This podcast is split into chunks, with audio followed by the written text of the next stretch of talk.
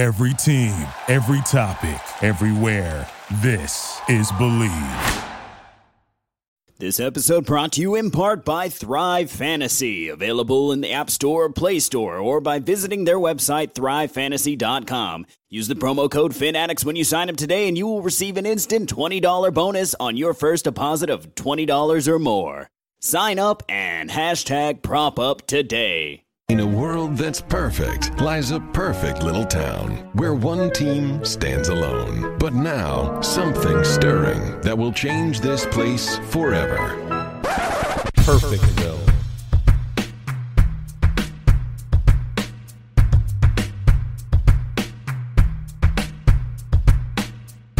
Welcome to Perfectville, your first place podcast for your third place Miami Dolphins. I am Sam Marcoux, and he is the two time, yes, two time Hall of Famer. Of course, I'm talking about my brother from another mother, Mr. Christopher Cullen. Chris, how in the hell are you, my friend? Well, what better time to crack open a victory beer than right here with you, my friend? Yes, I'm doing well. We uh, have a win on the board. We played well on national TV on the road, Sam. Yes, yes. So um, I do, I'm doing better than well. I think we're both doing better than well, and here's why. Not only did the Miami Dolphins whack, wax that ass on the Jacksonville Jaguars last Thursday, which we're going to talk all about and then some, but there's some other things going on in the world of sports, Chris, that are affecting you and I in a positive way for the first time in fucking ever. Uh, let's just see here. The Miami Marlins, for the first time since 2003, are in the Major League Baseball playoffs. Congratulations yes. to you and your Marlins. Thank you, sir. Yeah, it's been since uh, 2003. I was 16 years old. Wow, I was I think 52. Uh, the the, the Los Angeles Dodgers, my baseball team, are in the playoffs again, and not only are they in the playoffs again, they have the top seed in all of baseball because they killed everybody during this condensed COVID regular season. So the Dodgers are in the playoffs. The Marlins are in the playoffs. And then let's just talk about basketball for one minute, Chris, Ooh. because you are, if I'm not mistaken, a huge Miami Heat fan. Are you not? Oh, absolutely. Two minutes, dos minutos. I don't know what that means. That's probably a reference for Miami Heat fans everywhere. I like an actual basketball team called the Los Angeles Lakers. And the Los Angeles Lakers, with LeBron James, who's been a Laker, I think, for about 25 years straight now, if I'm not mistaken, never mm-hmm. played for any other franchise in the history of the NBA other than my beloved Lakers, are in the NBA Finals against your dirty, disgusting Miami Heat, Dwyane Wade's. Wow. Wow, the Dwyane Wade's. Uh, you know, I'm, I wouldn't mind that. I think Spoelstra and uh, the Godfather Pat Riley wouldn't mind that. This has been an amazing playoff run for my Miami Heat. Uh, the first five seed ever, I think, in the finals. Um, completely swept the Pacers. Uh, made the Bucks, who had a better overall seed than your stinky Lakers, by the way, uh, look horrible, four to one, uh, with MVP just going home in, in, in flames. And then we uh, beat a very tough Boston Celtics team, and we're coming for the LA Lakers, and it's going to be a fun one because you like the Lakers and I like the Heat. And we host a show together. So we have so many different things going on. It's unbelievable. And by the way, the Marlins won today, game one against the Cubs, convincingly five to one. Well, good. They always beat the Cubs in that situation, do they not? I mean, the Cubs always somehow blow it against the Miami. Oh my God! Marlins. So Sam, I know we're we're expecting a short show, but really, this is amazing. 2003 playoffs. We are down they have to win one of two games game six game seven okay? Uh, mark prior kerry wood are game six and game seven pitchers uh, out of respect. At 162 games obviously they don't play every game the cubs um, did not lose back to back when mark prior and kerry wood pitched back to back during the regular season. 162 games uh, obviously every five games. Um, never lost. So even if they lost game six, whatever's in the bag. Bartman, game six. Game seven, Kerry Wood hits a home run. He hit a home run.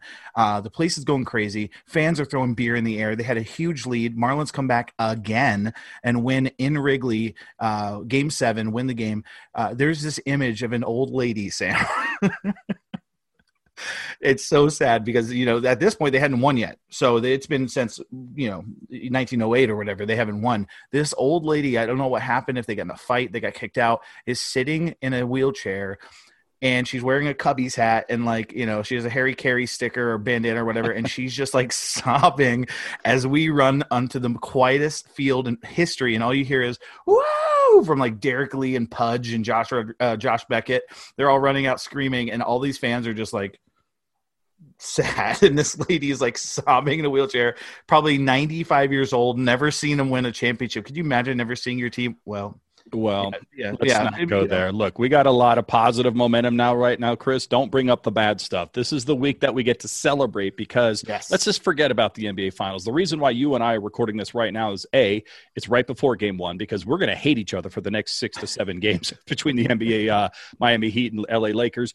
But also, this has to, happens to be National Podcast Day. I don't know if you know that, but this I is like our that. actual holiday here. And since we are the godfathers, the podfathers of Miami Dolphins podcasts everywhere, it's only appropriate that you and I, Chris Cullen, Sam Marcoux, would be broadcasting, podcasting, recording right now, talking about the Miami Dolphins whooping that ass of that stupid Gardner Minshew and the rest of the Jacksonville Jaguars. Let's take a trip back to last Thursday, Chris. The Miami Dolphins win 31 to 13 and guess what? I've said this now 3 weeks in a row. It wasn't even that close. We actually just took the second half off for the most part of this game.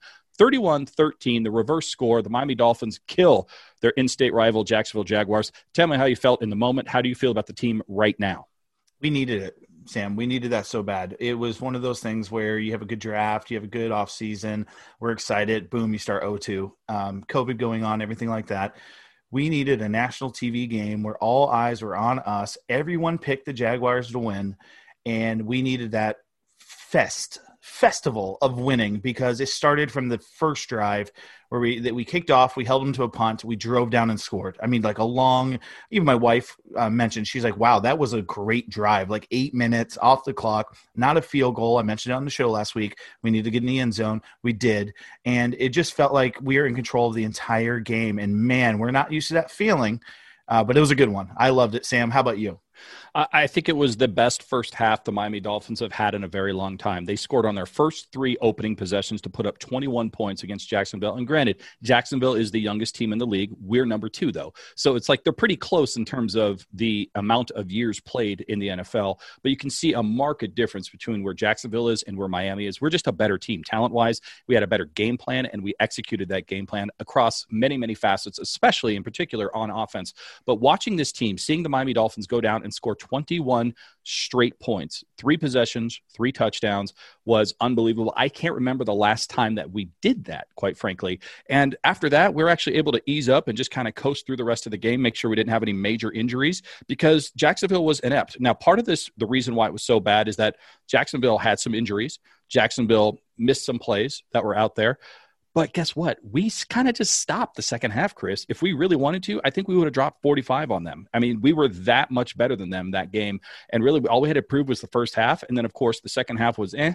And then after that, of course, the main event, Ryan Fitzpatrick t- being interviewed on national TV in Miami Dolphins gray sweatpants and a Hawaii 5 half down, chest hair out. Hawaiian purple magic dragon t-shirt or not t-shirt but Hawaiian shirt. And of course in all of his bearded glory out there. Uh, just making all the women swoon making all the men wish he were they were him. Uh, just an amazing Thursday night experience. And it doesn't happen. It doesn't happen on national TV anymore. It doesn't happen on Thursdays anymore. It doesn't happen when you're a road team on Thursdays. But somehow the Miami Dolphins overcame all of that and gave all Dolph fans everywhere citizens of Perfectville everywhere something to write home about Yeah, it was beautiful. It was a thing, a thing of beauty. Um, and I'm gonna be completely honest with you. Ryan Fitzpatrick's the sexiest man in the NFL. I would date him Mm-hmm. Yep. You said Ben wanted to be him. I wanted to be with him. I wanted to be on his arm. I want to be his wife. You want to know Uh, something that's crazy about this here, Chris? Is that I actually looked into how to buy that shirt because I wanted that shirt. I want to be Mm. Ryan Fitzpatrick for Halloween, Thanksgiving, Christmas, and New Year's Eve. Uh, that shirt is sold out. Mm. He sold that shirt out. The very next day, that shirt is out of production and they sold it out everywhere. I looked, I tried, I tried to be Ryan Fitzpatrick and they wouldn't let me. The internet wouldn't let me. So that's the power of Fitzmagic. When he is on, he is on. And he's even out selling shirts for, you know, Banana Republic or whoever it is that made that shirt. I hope it was like Panama Jack or something. The last time you heard of that? I like, never seriously, have. I don't even know what that is. That, that's Banana like boat. It might as well be Biscuitville. at this Biscuit point. I Phil, what a no callback there. That is a callback. Um, that's a great callback. Uh, so Sam, yeah, seriously, uh, he, he's that company needs to reach out to him for advertising and just like put him on every uh goddamn magazine cover that they have that they have one or on the cover of their website just make him the model of banana boat banana republic whatever it is and S- sam speaking of that and advertising i noticed your shirt yes. and i and i noticed your your mustache we beat gardner minshew the the mustache lost. Beard trumped mustache. So you should sh- shit i would shave it on air. That'd be fun. We're video now. If you look at this, I'm really up close and personal for all of you watching on video, which by the which by the way, I should probably talk into the microphone if I'm going to be a professional. But if you look up real close, you'll see that I am still rocking Minshew Mania here, but I do have my Manscaped Lawnmower hey. 3.0 fully charged. You can hear it right there on air. I've got this thing on. And Chris, I would take you up on your offer to shave this disgusting of mustache off my face right here live on Perfectville, part of the Fanatics Network. But the problem is, I actually used my lawnmower 3.0 on my balls last night, and I have not washed this. I have not sterilized this, and my balls are gross. They're much better now that I've used Manscaped on them, but I don't think I should be using this on air on my face. That's gross. That's like a cross pollination of a bumblebee and a hornet. You don't want to make that magic happen. Uh, although some people out there would probably like to see me do it. I'm not going to do it, but uh, appreciate uh, Manscaped for all the cool swag, the T-shirt, the Lawnmower 3.0, the newspaper, like you alluded to on the last episode of Perfectville. Everything they have going on is just amazing. So Manscaped, great product. Go get it today. Yeah, don't shit where you eat, right? Uh, but uh, uh, to be honest, Minshew and of course Fitzpatrick, they do it. You're a coward. I am a coward, but you know what? I am not as cool as Gardner Minshew. I'm certainly not as cool as Ryan Fitzpatrick. And I wanted to ask you this question, Chris. We take the good, we take the bad, like we've talked about with Ryan Fitzpatrick. Is he the most popular quarterback in Miami Dolphins history since Dan Marino? I can't think of another guy who can go out and throw pick sixes, throw interceptions, get, uh, you know, fumble and lose games, and everyone still just goes, that's our guy. But he somehow has that sort of formula where he just can't do any wrong, especially here with the Miami Dolphins. Is he the most popular quarterback since Dan Marino? When thinking about this, when I saw it on the show sheet, I was like, no way. Like Tannehill was like really liked, but then I thought about it, the way you worded it. You said most loved, um, mm-hmm. most loved, and I think Ryan Tannehill is the most polarizing. Sure. I, I, you know, he was just he he could do no wrong on one side, and then he was just blamed for everything on the other. It was literally like Republicans and Democrats. It was just once you you know went on that one side, no matter what he did, if it looked good, ah, it's because he caught a lot of good balls. The receivers bailed him out. Those excuses. Most loved. Um, yeah, since Marino, like yeah, absolutely. Um, Jay Fiedler had some loved moments. Pennington had some loved moments. He took us to the playoffs. I'd say Pennington's probably number two um, behind Fitzpatrick, uh, but absolutely, the, you go on you go on social media, you go on the national media, you go on um, other teams' players, and the other teams' fans love this guy. Like everybody does. Like he came out in Tampa with that fucking swag with the, again the chest hair you know the necklace the sunglasses inside chewing gum aggressively with an open mouth which is can only be pulled off by somebody as fucking sweet as that because if any nerd tries to do it you're like close your mouth asshole. But him you're like man he fucking makes chewing gum look cool. And uh, who does that? Ryan fitzpatrick does that. He has fitz magic as a nickname. Sam he is absolutely the most loved quarterback since dan marino I think you're right. And the only ones that can give him any run for his money, I think, are Chad Pennington or is Chad Pennington because he did take us to the playoffs and because of how Chad Pennington was excommunicated by the New York Jets for Brett Favre and then coming back and beating them at the end of the season to get to the playoffs Ooh, uh, was just an amazing storyline for the Miami Dolphins fans everywhere. And Chad Pennington was uh, really the last guy that I think was universally loved up until his arm fell off the next season. Uh, Ryan Tannehill had a lot of great small moments, has maybe the most talented quarterback since Dan Marino for the Dolphins, dare I say. Uh, but you're right, very polarizing, and uh, he could do no right or he could do no wrong. Now that he's gone to Tennessee, he can't do any wrong, apparently. Uh, just undefeated and killing teams, one of the highest rated quarterbacks since he actually came uh, in, in relief of Marcus Mariota last season. Uh, hats off to uh, Ryan Tannehill. But Ryan Fitzpatrick, you know, everyone loves Tua. Everyone's ready for Tua. Ryan Fitzpatrick is ready for Tua whenever that day happens. But he keeps playing the way he's playing. He keeps being that leader and that dude for the Miami Dolphins. That day's going to happen later and later and later. I thought Tua would play Thursday night against Jacksonville. I was dead wrong. I was right about everything else, but I was dead wrong about that.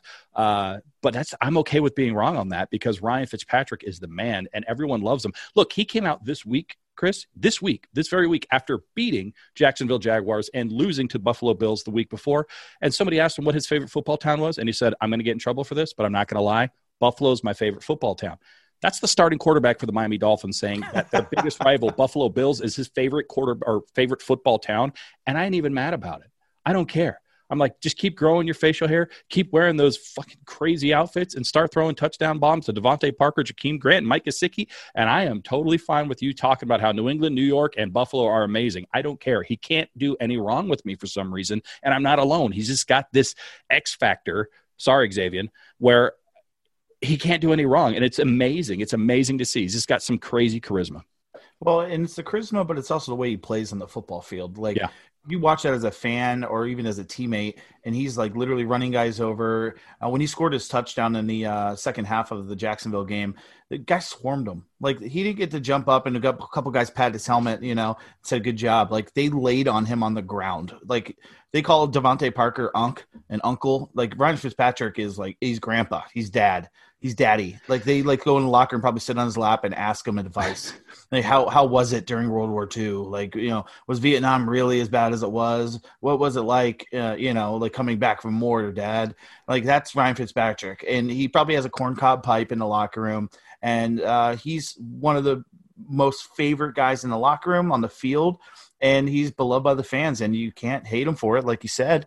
And um, the way he plays just makes it impossible. Like you- he'll throw a couple picks, yeah, but he also go truck the fucking safety, and then he'll get up and go "Ah," and do some super seance shit. Like that's gonna make you forget about that. Like he's crazy. And yeah, Ryan Fitzpatrick for you, buddy. Beer two.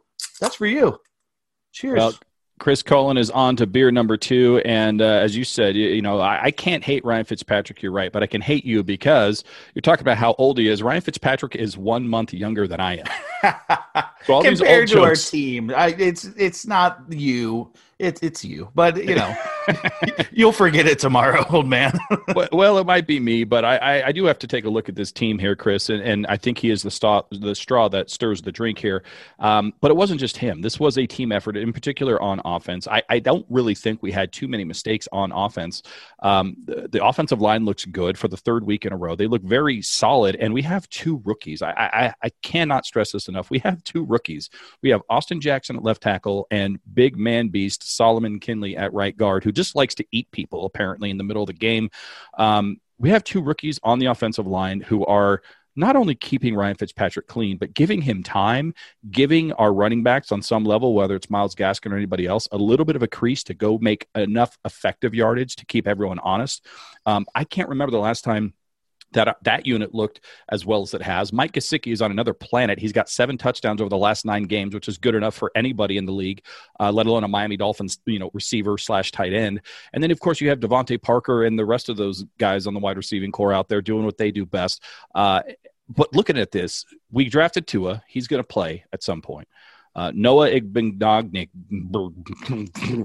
um, drafted in the first round. He's starting for the Miami Dolphins on defense. Austin Jackson, left tackle starter, we already mentioned. Solomon Kindley, right guard tackle. Uh, those are four impact players already that we've identified after three games here, Chris. I know it's early. It's extremely early, but I'm going to make a statement slash question. Could this be the best rookie class the Miami Dolphins have ever drafted in terms of their immediate impact and possible long term effect on this team? Without looking it up and researching it, um, I can't think of a top to bottom class that actually has so much talent and that is uh, involved so much with our team. Also, if you think about it, th- just the core of what we've been asking for, Sam, and what we want that offensive line, man. We've been Yeah. talking about that since episode one of Welcome to Perfectville, and it's been different coaches, it's been different players, it's been different drafts, it's been different free agency periods, it's been different everything.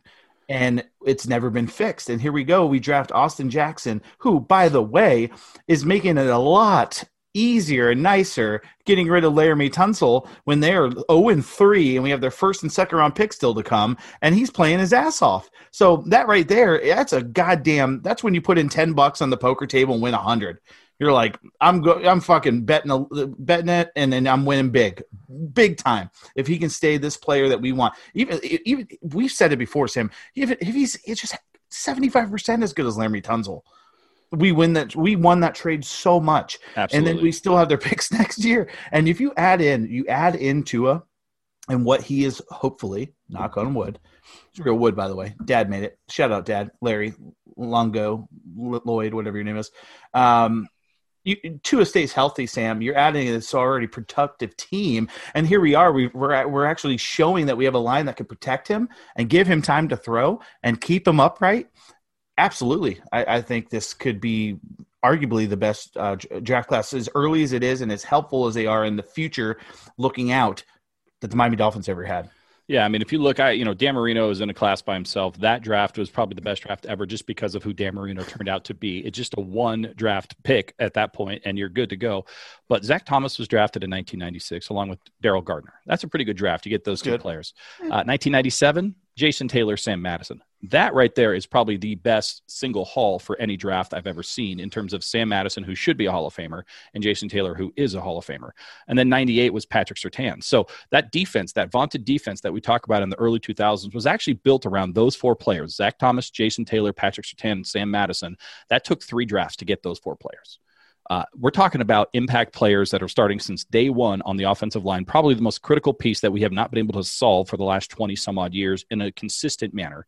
You have two solid pieces on rookie contracts that are just going to get better. I mean, Austin Jackson was like the fifth left tackle off the board in this year's draft at number 18 overall. People had a lot of questions about him all those questions have been answered at this point. And Solomon Kindley, nobody knew who Solomon Kindley was. They thought he was Solomon Grundy from Batman, you know, the bad guy from Batman. Nobody knew who Solomon Kindley was except oh, for Chris and his staff. Yeah. And that's it. And he's out there just mollywhopping fools left, right, and everywhere. And we have another road grader that's our backup that's going to be a starter at some point as well from this year's draft. I mean, it's it's insane what they did, but their plan was to get these people to protect to a long term. And it looks like it's going to work out. And if Noah uh, can can can recover and learn from a, a very you know hard on the job lesson here early in his career.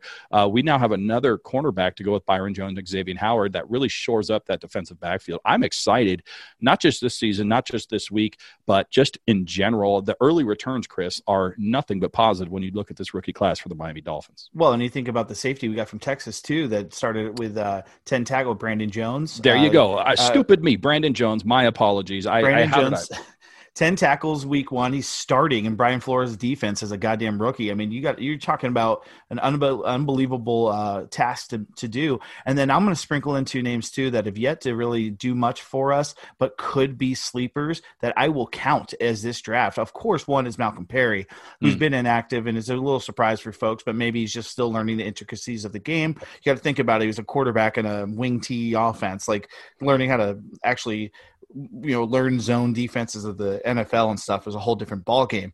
Um, and then a guy named um, uh, Bowden that we traded for Lynn Bowden Jr. Uh, Lynn, yes, Lynn Bowden Jr. because he's been active uh, one game and I saw him on the field wearing Albert Wilson's 15, looked pretty good. That threw me um, off. I was like, "What the heck is Albert Wilson doing out there?" But it was Lynn Bowden Jr. Yeah, yeah. Wilson came back and he grew dreads. That's weird. what is he doing in quarantine? But uh, he, if you look at his highlights in Kentucky, this kid could fly. He, he's unbelievable. So it, considering we dra- traded a draft pick uh, next year for him, uh, the pick we got for Raekwon McMillan, but he was a 2020 draft pick. I'm going to count him too. If those guys hit, even one of the two hit with everything else we already talked about, hell yeah. Hell and of course, yeah, you're absolutely right. I forgot about them. Stupid me. Shout out to those guys as well. And of course, the one rookie that has been a starter as well and has made a huge impact. Probably the reason why we won that game. Um, that would be, of course, Mr. Blake Ferguson, long snapper. Uh, by the way, shout out to Taybor Pepper, our good friend Taybor Pepper, just signed with the San Francisco 49ers there, Chris. So uh, I reached out to Taybor and said, Congratulations on your new gig as a long snapper for the San Francisco 49ers. And I said, You know, if you could just do us a favor and maybe just loft one over the punter's head next week when we play them in week five. We're going to talk all about that game next week on Perfectville. We're going to talk about the Seattle Seahawks and Miami Dolphins tilt later on in this show. Just putting a pin in this Jacksonville Jaguars win that we had here, Chris. Uh, the Miami Dolphins are averaging a little over 23 points per game through three games. That is much better than where we were last year, where I think through five games we scored a total of 23 points. Um, but I really think this team has to be above 25 points a game in order to have, you know, really a chance in most of these games. And part of that is because the defense isn't quite ready for prime time. The offense looks like it's good. It looks like it's going to um, be a threat week in and week out. But what are your thoughts on the defense? Yes, we only gave up 13 points to Jacksonville, but there were some opportunities for Jacksonville to put more points on the board, and they didn't do it. So, what are your thoughts right now through three weeks when it comes to the Miami Dolphins defense? A lot of growing pains from new guys playing together, uh, young guys as well. Uh, everybody said before the season started that COVID's gonna. You said it too, especially um, this season's gonna bode well in early beginnings for teams that are uh, very veteran heavy that have played together, that have practiced together, that maybe wouldn't have benefited as much from a preseason, uh, from more practices, things like that, less Zoom meetings. Uh, a young team as ours, like you said, we're the second youngest team in the NFL. Uh, which came out and just walloped the the number one youngest team, which honestly probably uh, if we don't have Ryan Fitzpatrick, we're number. One. It's not one. even close. Yeah, actually, after week two, just to put it in perspective, there was like a roster change for Miami and uh, Jacksonville between week one and week two, and Miami became technically the youngest team with the with their roster, and then it went back to Jacksonville for week three. So yes, if Ryan Fitzpatrick isn't there, uh, the Miami Dolphins by far have the youngest roster in uh, all of the NFL. Yeah, so if we like cut an infant right now, we'd probably be number one youngest team. Um, but uh, I mean, really, yeah. So like, there's gonna be growing pains. no for, for all the sponsors out there, he meant waive. You know, like release them from a contract, not actually cutting babies, just for the record. And you wouldn't cut a baby if you had Manscaped because there's no nicks, there's no cutting, there's nothing whatsoever. Shout out to Manscaped. I can't even I can't even talk because I'm just picturing Chris Grier with a samurai sword, and they have like an infant in here, like a White Walker or something. Oh, uh, man. Like, uh, what is it, Fruit Ninja? They're just throwing babies up and making sure that they're cutting the right baby. We just turned the show from like PG 13 to straight on Deadpool NC 17. Like, this is bad. Um, reverting back, though, we, we're a young team and we didn't get to take advantage of any kind of a preseason. We didn't get to take advantage of any kind of practice time uh, where guys are really getting out there and getting looks. Um, a lot of things like there's a broken play that God Gardner Minshew, thank God he missed that throw. Uh, that Noah I just seemed to like completely get caught looking at in the backfield, and the guy goes uh, uh, past him deep, and all of a sudden, you know, um, the guy's wide open and, and Gardner misses him. Thank goodness. Uh, but those kind of things usually happen in a preseason game. They get cleaned up and it doesn't happen in the regular season. So I'll give them a pass. They're young. They're still they're still uh, gelling together with guys like Van Noy and Shaq Lawson. But the best thing about our defense, it's going this way. It's going up. It's going up. So, yeah, we're getting better uh, as as the games progress. I think the games are going to slow down for the young guys. They're going to get more comfortable and communicate better. And uh, I think we're going to get better. I really do. Yeah, I think so too. And uh, I think at the end of this, you know, all that trash talking that a lot of people are doing about this defense are going to have to owe some people an apology on this defense because you're right. I mean, right now, these first four games is kind of like our preseason. They're going to learn, they're going to work these kinks out. Uh, we saw a little bit more of, of, of strategic blitzing in this game in, in, in, week three than we have so far in week one and week yes. two. Uh, and I'm I, and I'm, I'm looking forward to what we're going to see against teams like Seattle, like Arizona, like San Francisco, and everyone else out there on our schedule going forward. Um, but uh, you know what, Chris? Before we move on, I uh, well, actually, we do need to move on. We do need to move on to something that uh, I, I feel it's important um, that I do. And uh, you'd called me out prior to the show and said that you need to be a man and you need to do this. And I'd like for you to tell everybody what you called me out on and what I am now prepared to do live on this show, both television and audio radio. Yeah, Sam, I think it's very important. Um, men, right? Guys, ah, no emotions. We're men. Ah, we don't say sorry. We don't say thank you or please. We go and take it, right? We're, we're dudes. We don't admit we're wrong. Um, but I think that needs to change today. That needs to change right here in Perfectville. Podcast, uh, National Podcast Day, right? We're the Podfathers. You said it, Sam. That We're held to a higher standard, sir. And I'm sorry. That's what you should be saying. That's right. That's Parker, right. Williams, these guys you've been shitting on. I think they listened to the show, my friend, because uh, you've really, really turned on some gems on these guys, and you need to apologize. Well, and it's not just you, Chris, and you are correct. Uh, we're calling this segment "I'm Sorry," and uh, it wasn't just you. Uh, there were people on Twitter calling me out, calling me, Sam, Sam Marcoux from Perfectville, out, saying you need to apologize to some of these players that you have just been trashing on your show week in and week out. Now, I looked at this, Chris, and I thought I was motivating these guys. They weren't playing well. And then I said some shit, and all of a sudden they're playing well. But other people don't feel that way. And you know what? I have to be a man, like you said. and uh, accept the fact that I might have been possibly a little bit mistaken with some of my takes in recent weeks here on Perfect Perfectville. So I'm not going to apologize to all these players because they all have not deserved it. But I am going to start with one because every journey starts with a single step here, Chris. So this one is an apology letter to DeVante Parker. And I wrote this out in pencil with my hands, not typing, not texting, not voice to text. I wrote this, Chris. So I'm going to read it right now. Dear DeVante Parker, I am writing you today to say that I am sorry. A few weeks ago on this very show, Welcome to Perfectville, I mistakenly called you soft. I'd had a lot to drink that day, and additionally, my dog had broken up with me. I love that dog, Golden Retriever. Anyway, I was distraught. The combination of sadness and drinking made me irrational, and I mistakenly mistook you for that softest Charmin teammate of yours, Preston Williams. Uh, yes, I think the blur- the vision was blurred, and I thought that number 11 was number 18.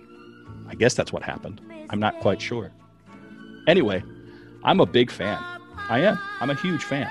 I can't even tell you how often I find myself defending your honor off air when Chris Cullen trashes you and verbally attacks you over and over and over again. Anyway, I'm sorry. And I'm sorry for Chris. Hope you can come on the show soon. Love, Sam from Perfectville. How dare you? Well, there you go, Chris. I did it. I feel good. I feel like a weight has been lifted off my shoulders. I feel like a bush has been shaved off my balls thanks to Manscaped. That you were right. That was cathartic. I'm really glad I did that. You know what, Chris? You should do that. Maybe sometime in the future, you should write an apology letter to one of these players for all the bad things and nonsense that you have said about them. What do you think about that? I apologize to the fans of Perfectville that they've had to watch this whole episode and you still have that goddamn mustache. Well, there you have it. I've made you know a when man. people shovel, you know when people shovel, they go like this, they shovel, and like if you walk behind them, that dirt and shit goes on that person. You just did that to me, DeVante. Hey, buddy, number eleven, Unk. Been a fan the whole time. Don't listen to this guy. He's a liar. I don't. I don't know, uh, Uncle DeVante Parker. I'm pretty sure he considers you a distant cousin whenever you uh, play, but that's for us to figure out later, there, Chris. The point is, I have apologized. I have made amends for my bad mistake when it comes to DeVante Parker. DeVante Parker is not soft. DeVante Parker, actually, since I said that, has come out and said, "Yes, I have a hamstring injury, Chris, but I am not missing any games." That's what he said. He literally came out and said, "I don't give a shit how injured I am. I'm not losing or missing any time." Which, quite frankly, is the hardest thing you could possibly do because he's out there limping. You could tell he's not the guy that he, you know, normally is at 100 percent but he is grinding through it and he's getting 50 yards every single game on average over like the last 20 games straight. So uh, I take it back. I was wrong. DeVante Parker, hard as a rock. Parker's that famous uh, Greg Jennings uh, Madden clip on YouTube where he like literally Yes. breaks his leg in the middle of the play and puts the team on his back, bro. That is what DeVante Parker is right now. He's our Greg Jennings. So uh, yeah, you better apologize to that man. You call him Soft the Charmin again, he'll be wiping the floor with you. He'll be wiping his ass with his toilet paper of me. Um, but yeah, you're right. I mean, I feel bad at sometimes. Like he's out there hurting, and I wonder if like he hears this, like the nonsense that I've been saying, and he's just like, "I want to come out. I need to come out. My leg is killing me." Flores is like, hey, hey, hey, Parker, relax. We're, we're winning by a lot. No, fuck Sam Marcoux. I'm going Yeah. on the field. Put me in, coach. And he's just buckling up. Like he's just like has to go in there to prove you wrong. I hope that is happening. That would be awesome if I was actually, you know, basically in the game with him. And I would. I would be like his spotter, like, come on, you, come on, let's do this, DeVante. Let's get in the touchdown end zone with your number one and number one, number 11 touchdown. That's right, baby. Those are uprights. That's not a number 11 on DeVante Parker's chest and back. Those are uprights for all the touchdowns he's going to get come week four against the Seattle Seahawks, which we're going to get into, Chris. We're going to talk about all things Seattle, all things Miami. How can Miami possibly win this game? What can we do? What can we expose when you talk about the Seattle Seahawks defense? We're going to do that right after these words. It's that time, Dolphin fans, citizens of Perfectville. Winning season returns at MyBookie. What is winning season, you ask? Well, winning season means doubling your first deposit. Winning season means insane props, epic bonuses, and the craziest cross sport wagers around. That's right, cross sport wagers, citizens. At MyBookie, winning season means watching live sports and betting live sports all season long. Rejoice! The NFL has returned. That means action packed Sundays and huge cash prizes. That's right, cash prizes. Get in on the action. Use promo code PerfectVille and double your first deposit. New players get up to $1,000 in free play. That's right. Designed to add more excitement to the sports you love and the games you bet. Bet with the best this NFL season for your chance to win big. Use promo code PerfectVille and double your first deposit. Your winning season begins today, only at MyBookie.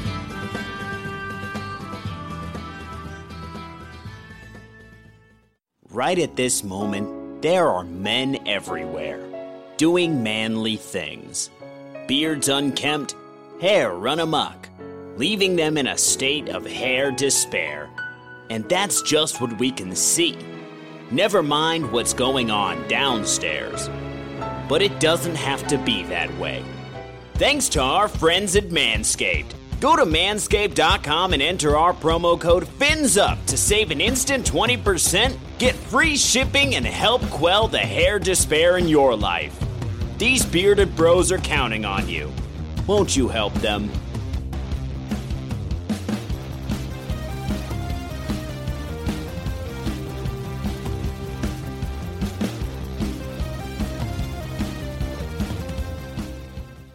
And we're back.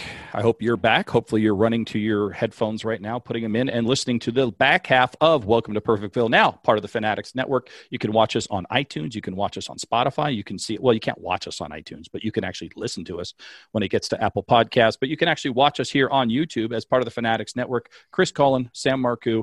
We talked about the Jacksonville game, Chris. We talked about those awful things I said about DeVante Parker and how I take them all back. But now we need to talk about week four. That's right, week four. And it's the Miami Dolphins at home again, not leaving the state of Florida anytime soon.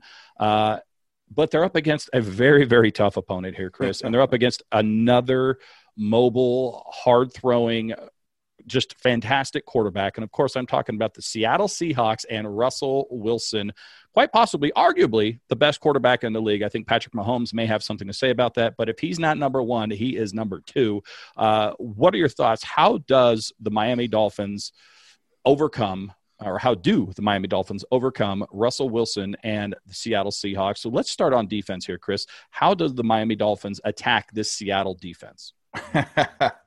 oh man, easy, right? Yeah, that's a good one. Uh, how do you do what no one can do in the NFL, Chris? Have at it. You got the green light. Um, he's been amazing. He's been unbelievable. Uh, watching Seattle play the Cowboys and uh, uh, just what he's able to do. Tyler Lockett is unbelievable. Like he's just ridiculous and small and fast and catches everything. Um, Sam, we were just talking last segment about how young our defense is and untested we are, and it shows based on uh, the the games against Josh Allen and Cam Newton. Sam, this is gonna be a tough one. I mean, if I was defending Russell Wilson as a defensive coordinator right now for this week, um, preparing for him, it's all about getting to him. You have to get to him. You have to show him looks and coverages that he uh, that might confuse him. Uh, you cannot give him time in the pocket. You have to absolutely contain because when he is at his best is when a play breaks down and he goes to the outside and he's throwing that thing deep. He's finding somebody that beat coverage. He's finding DK Metcalf. He's finding Tyler Lockett. And uh, even like a guy like Greg Olsen was like his safety uh, net at the end of that game there where, where they went on a drive. So um, the only saving grace I can think of is that they've been in shootouts every few weeks. So there's uh, something on their defense that I'm sure you're going to get into here. But uh, defensively for us, it, it's if you have any opportunity to get a turnover, you got to you can't drop a pick. You yeah. can't let a fumble roll out of bounds. You have to take every opportunity possible, and you have to keep Russell Wilson hashtag let Russ cook saw the cool thing on that today. He's a little chef in the kitchen. He is. He does nothing wrong. Um, you, you keep him off the field. You keep him off the goddamn field. If he's on the field, he's going to beat you. You keep him on the sideline wearing a cool Titleist hat. He can't hurt you. You keep him off the field. And Sam, you're going to probably explain how we do that. Well, you're absolutely right. And I actually, if you haven't checked it out already, check out the latest episode of the Strip Sack. That is our comic strip here that we've developed. And there are some things that Russell Wilson does do wrong in the kitchen, like perhaps maybe try to throw a towel to his wife as opposed to hand it to her when he's three feet away from her and possibly getting intercepted of that kitchen towel by Malcolm Butler, who happens to be everywhere Russell Wilson tries to throw the ball or a kitchen towel. But that aside, uh, the best offense or the best defense here is going to be offense. That's it. That's you. I think you nailed it. The only way the Miami Dolphins stop Russell Wilson is well, there's two ways. Number one, which we're going to talk about, is to keep him off the field, right?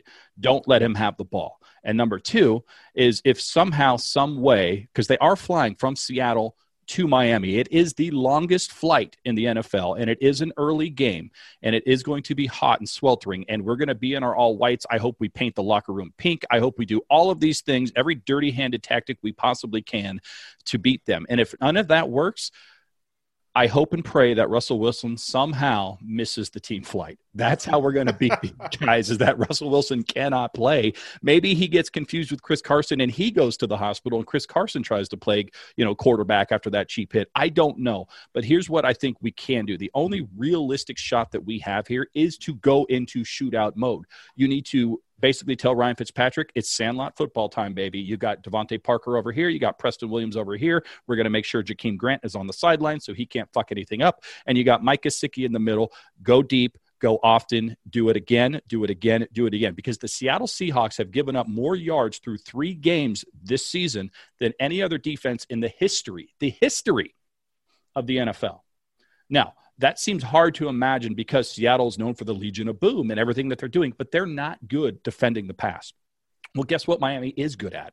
Throwing the damn ball. That's our best offense right there. Is we're just going to have to embrace it. Our strength counters their weakness, and we're going to have to just expose it as often and early as we can. The problem with that, Chris, the problem I see with that is when you're throwing the ball all the time, you're not doing ball control right? You're, it's quick strike offense. You're getting high scores. You're giving them the opportunity. You're giving Russell Wilson the opportunity to counter whatever it is you do. And if you don't play perfectly, then all of a sudden it snowballs out of, out of control here. So somehow, some way, we're going to have to play ball control pass offense. And I don't know what that means because I really don't. But that's the only way is that we have to attack them early because they haven't proven that they can stop it yet. And that's what we're good at is throwing the ball down the field. So I think that's what we're going to have to do and take our chances. But that's really the only thing I see, the only crack, the only chink in the armor of the Seattle Seahawks is their pass defense. Yeah, Dak Prescott put over 400 yards passing on these guys. Um, I don't know how much of this we're going to see uh, from our guys, but um, for those that are just listening, he's got a Dolphins defense uh, sign right there. So you're missing all of this wonderful content if you're not watching us on YouTube right now. Yeah, absolutely. You're missing out. And now I can't decorate with one hand. Here we go. All right, we're back at it, back in the saddle. Uh, listen here, yeah, it's going to be a shootout, Sam. It's going to that's going to be the only way we win this game. We're not going to not give up points to Russell Wilson and Seattle's offense, so we're going to have to score two. And when we score, we're going to have to score touchdowns, not field goals. Yep. Three points doesn't beat Seattle. The only saving grace we have, you mentioned it, they're traveling uh, from the West Coast to the East Coast. They're basically playing at 10 a.m. for them, and uh, it's going to be hot, and they're going to be in dark uniforms and that's about it. There's rain in the forecast. Maybe that'll help.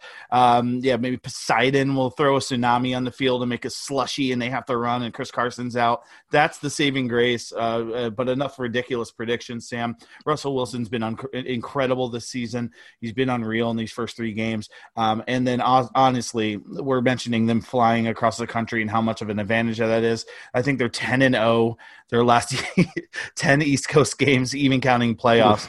So, um, based on what I saw, so there's uh, there's little hope. it's you know, aren't the Rockies in the baseball playoffs as well? Wasn't Russell Wilson drafted by the Rockies? Can he go pitch a game for on Sunday for the Rockies or something instead of show up for Seattle? They'll be fine without you. They've got you know Warren Moon somewhere running around there for the Seattle Seahawks.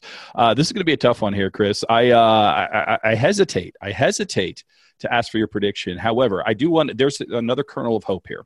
My daughter, my beautiful seven year old daughter, who predicted week three Jacksonville Miami score of 31 to 10. She almost so nailed good. it, Chris. Uh, in fact, after that game, I had people calling me going, Hey, uh, who's your daughter like for the Niner game and the Raider game? I'm like, Are you taking gambling advice from a seven year old? It's just as good as anybody else. Gun. with the fart gun. She actually predicted here, Chris, week four, if you haven't seen it already, she predicted a Miami Dolphins victory against the Seattle Seahawks, and it's a 20 to 10 defensive showdown, according to my daughter. So I don't know. She might be onto something, or she might have just lucked her way into something because that sounds like a stupid prediction if you ask me. But that's what she has, and we'll see how she does. What is your prediction for this game? Seattle traveling to Miami to play the Miami Dolphins at home. If we give up 10 or less points to the Seattle Seahawks, I'll eat the flag behind you the entire thing. Like I just fold it up, eat it. Not the perfect one. That's too good. Yeah. Uh, the Dolphins one. That's that's being eaten, consumed completely. If we give up ten or less points, but who am I to argue with Chloe? She's been fantastic, so I, I don't know. Um, my prediction. Um, I, am looking right now, Sam, and and I'll take a picture of this and tweet it so there's some context. But I'm looking at a list of all of our Hall of Fame inductees. So what I'm going to do right now is I'm going to actually take two numbers from that list oh and put them together and that's going to be my score. That's actually good. That's, that's off the cusp. Uh, so i'm looking at my golden sweet golden tea set uh, across the room there all the way over. Um, and of our hall of fame we got we got jason taylor we got dan marino we got Buoniconti, uh, we've got uh, um, little greasy Csonka warfield. Oh sam i got it. Mm look, I'm normally a, uh, I'm, I'm very, very normally a uh, suspicious guy. I like suspicions, right? Um, I believe in them. I trust in them. I, I touch a fucking sign when I come into my man cave because I have to do it, um, or else we'll lose. Uh, and I picked us to lose last week, and we won. So I'm sitting here now, and I'm like, you know what I'm going to do? I'm going to pick us to lose, so that way I can't say it was me. No, wrong. I'm picking us to win.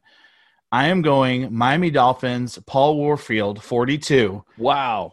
To Larry Csonka, 39. 39. To beat the Seattle Seahawks. And I swear to God, if this comes true, they better give me a fucking honorary jacket because that is incredible. It's happening. The 42 super, 39. The superstitious Christopher Cullen going with what he sees in front of him, which is a 42 Paul Warfield against a 39 Larry Csonka in favor of your Miami Dolphins. If it's a 42 39 shutout, that's going to be a fun game for everybody to watch Hell uh, yeah. come Sunday. I- am not as optimistic as you. I actually picked us to win against Jacksonville, but I think I said it was going to be a field goal fest of 18 to 12. It was not that, it was anything but that. Um, but Seattle is just on another level, man. Russell Wilson is just somehow still undervalued and underrated. And I don't even know how that's possible. Ridiculous. I mean, we're sitting here, you know, sucking his asshole the entire time on this show, and we're not even a Seattle Seahawks podcast, but that's how good this man is and he makes people like Tyler Lockett pretend to be good. Like Tyler Lockett's not good. Tyler Lockett should be basically selling me shoes at a Payless Shoe Source right now, but he's got oh Russell God. Wilson throwing him the ball, and all of a sudden he looks like a freaking Hall of Famer. Uh, that's how good Russell Wilson is. So short of Russell Wilson getting injured, which I am not wishing on, I don't want anything like that to happen. We we limit ourselves to cutting babies in half, ladies and gentlemen. We don't want professional. We have standards. Yes, we have standards here. Welcome to Perfectville. But short of Russell Wilson getting hurt, or somehow getting suspended or getting a tangle in his beautiful curly locks before the game and not being able to perform. I don't see how Miami pulls this out. We aren't going to have Byron Jones. Xavier Howard is still hobbled. Noah Igbinoghene still is trying to figure out how to play cornerback in this league. We are in a prime spot to be waxed when it comes to Russell Wilson running the ball, Russell Wilson throwing the ball, and the Seattle Seahawks walking out of Miami victors once again. Uh, I, I see this just going the other way. I think we're going to somehow somehow in the third quarter make this more of a game than it probably should be and maybe we'll have a late score late to, to a late score late there you go uh, to maybe close that gap a little bit but i see this going 45 28 seattle seahawks over Oof. Your miami dolphins 45 28 chris that's what i see you don't even have the uh, respect to use a Hall of Famer's number. You could at least went like Dwight Stephenson and Dan Marino, fifty-seven to thirteen. I mean, I could have gone the other way and said Seattle's going to win ninety-nine to thirteen. So we have Jason Taylor against Dan Marino. If you really want my real, true feelings about this game, uh, but you know what? Even if you lose to Seattle, this is the thing. I, I keep reminding myself this is year two of probably right. a three to four year plan. We have one of the most difficult schedules as it pertains to quarterbacks and teams this season. But if you look at after this game, you've got the 49ers who are hurting. And then you've got, again, the Jets twice, who may have a new head coach by the time we face them later on in the season. There is hope here. The Miami Dolphins are actually doing much better than I think people uh, are even giving them credit for. So even though we're one and two and we're possibly going to go to one and three, we're losing to New England Patriots, who have only lost to one team, and that's the Seattle Seahawks, the Buffalo Bills, who have not lost at all, thanks to the refs, and of course the Seattle Seahawks. And guess what? We kept the game close with Buffalo, and we were closer to New England than we've ever been before those two things combined with our beating the crap out of Jacksonville Jaguars leads me to believe that we're on the right track here. Even Yes. if we aren't going to win this game, it's not the end of the world. Even if we go one and three here, ladies and gentlemen, are we going to make the playoffs? Probably not. But losing to Seattle, there's no shame in our game if we keep this close and respectable.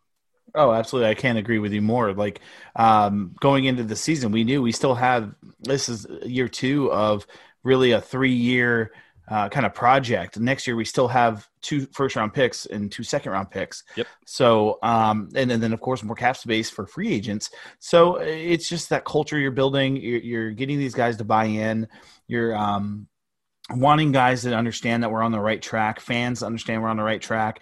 Chris Grier, obviously, based on our last conversation about our first our, our, our draft picks, is doing what he needs to do and doing it well. So, uh, yeah, this is not a thing where we're supposed to win 11 games this year, and it's going to be disappointing if we lose to the goddamn Seattle Seahawks.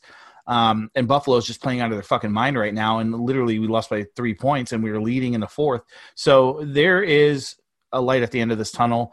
Uh, we were expecting the Jacksonville game us to probably play like Jacksonville, and we actually played like we expected before the season, uh, and that's good. That means Flores had him on a short week, uh, national TV game uh, on the road, and with fans in the crowd, and we came out and just played like you haven't seen yet this season. So that means we're projecting the right way. It's all about that this episode. Uh, we're, trending up, and that's what you want for this young team. That's what you want from Brian Flores, and that's what you like to see from Chris Grier and Stephen Ross. And uh, honestly, if we are even competitive against Seattle, um, honestly, like really, I, I know I picked us to win, but if we're competitive and in this game, and it's we got some bright spots, and even if we can scare them a little bit, um, that's gonna be a hell of a takeaway. And then going into an injury riddled 49ers team, and then an injury riddled Denver Broncos team, uh, we have plenty of opportunities there to sneak some wins on on the board. Absolutely. It wouldn't surprise me if we were three and three after six weeks of play here because the Miami Dolphins look like they're ready to beat the teams that they're supposed to beat and compete with the teams that are supposed to beat them. And right now, that's exactly where we're supposed to be.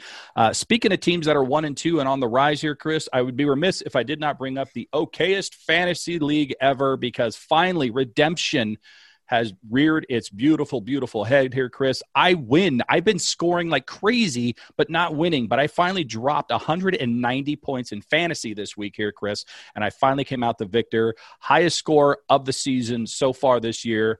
Give it up for one in the pink, Tua in the stink. I'm now one and two. And you yourself held on eh, just at the Oh, end there. oh, that and was close. are now 3 and 0 in the OKS fantasy league ever. Uh, what's Race have to say about that, bitch? Yeah, motherfucker. We're both victorious on Perfectville, and I did hang on. I had, I had uh, Baltimore's defense uh, of all, of all, yeah, and uh, I, I- I spoke too soon, and that's where I was there again. Um, uh, superstitious, easy for me to say. Um, in in the chat where I came out and said three and zero boys, and someone's like, you know, Baltimore can get negative points, right? And I'm like, oh shit, they really can. I was only up like nine, I think, and um, you're playing against Patrick Mahomes, and so I'm like, oh man.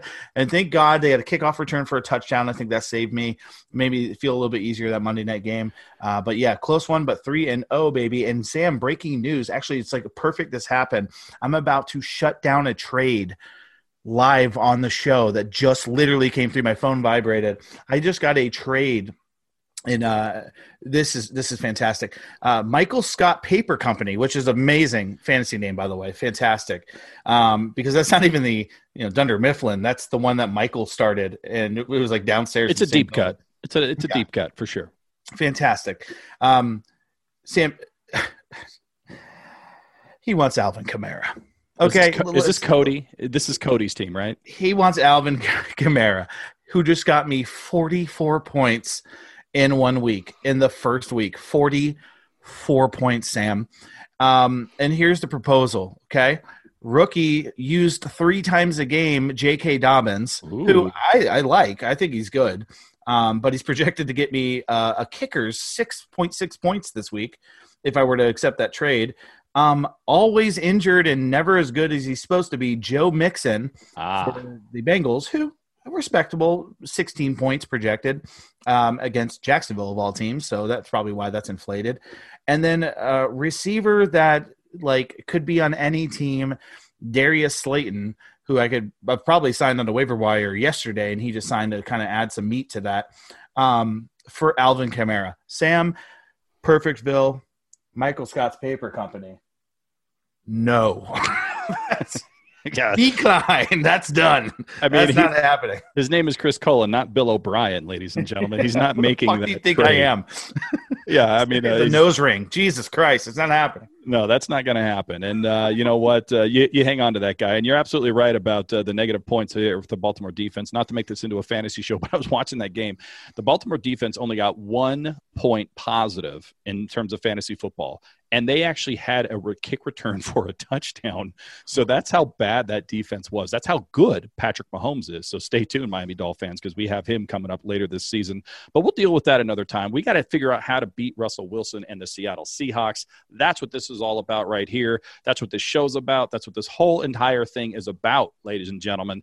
And uh, it's almost time for us to go because I got to go take off my Dolphins hat and go put on a Lakers hat. You got to go put on a Miami Heat hat there, Chris. Good luck to your team, but not too much luck. Uh, hopefully, this doesn't end our friendship and just sever the town of Perfectville into East and West. I would hate for that to happen. We now have separate podcasts and everything else going on. Uh, we'll get through it one way or the other. Let's just promise to be best friends forever, even when the Lakers win. Can we? Uh, can we? Can we promise that? Sure, I'll make a promise that uh, I don't even have to worry about trying to keep. Absolutely. Heat and six, bitch. Well, uh, wow, just throwing the pitch out there at the end. I uh, that that was hurtful. You're Show's gonna over. It's it's basketball time now, man. you're We're gonna have to a write me an apology letter. I want an apology letter in two weeks for the pitch comment. That's what I want.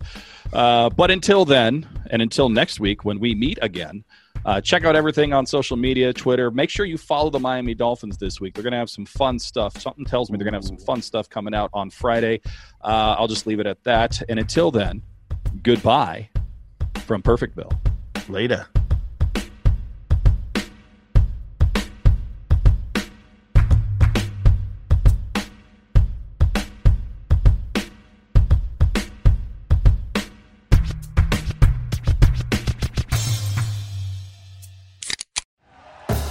Thank you for listening to Bleav. You can show support to your host by subscribing to the show and giving us a five star rating on your preferred platform.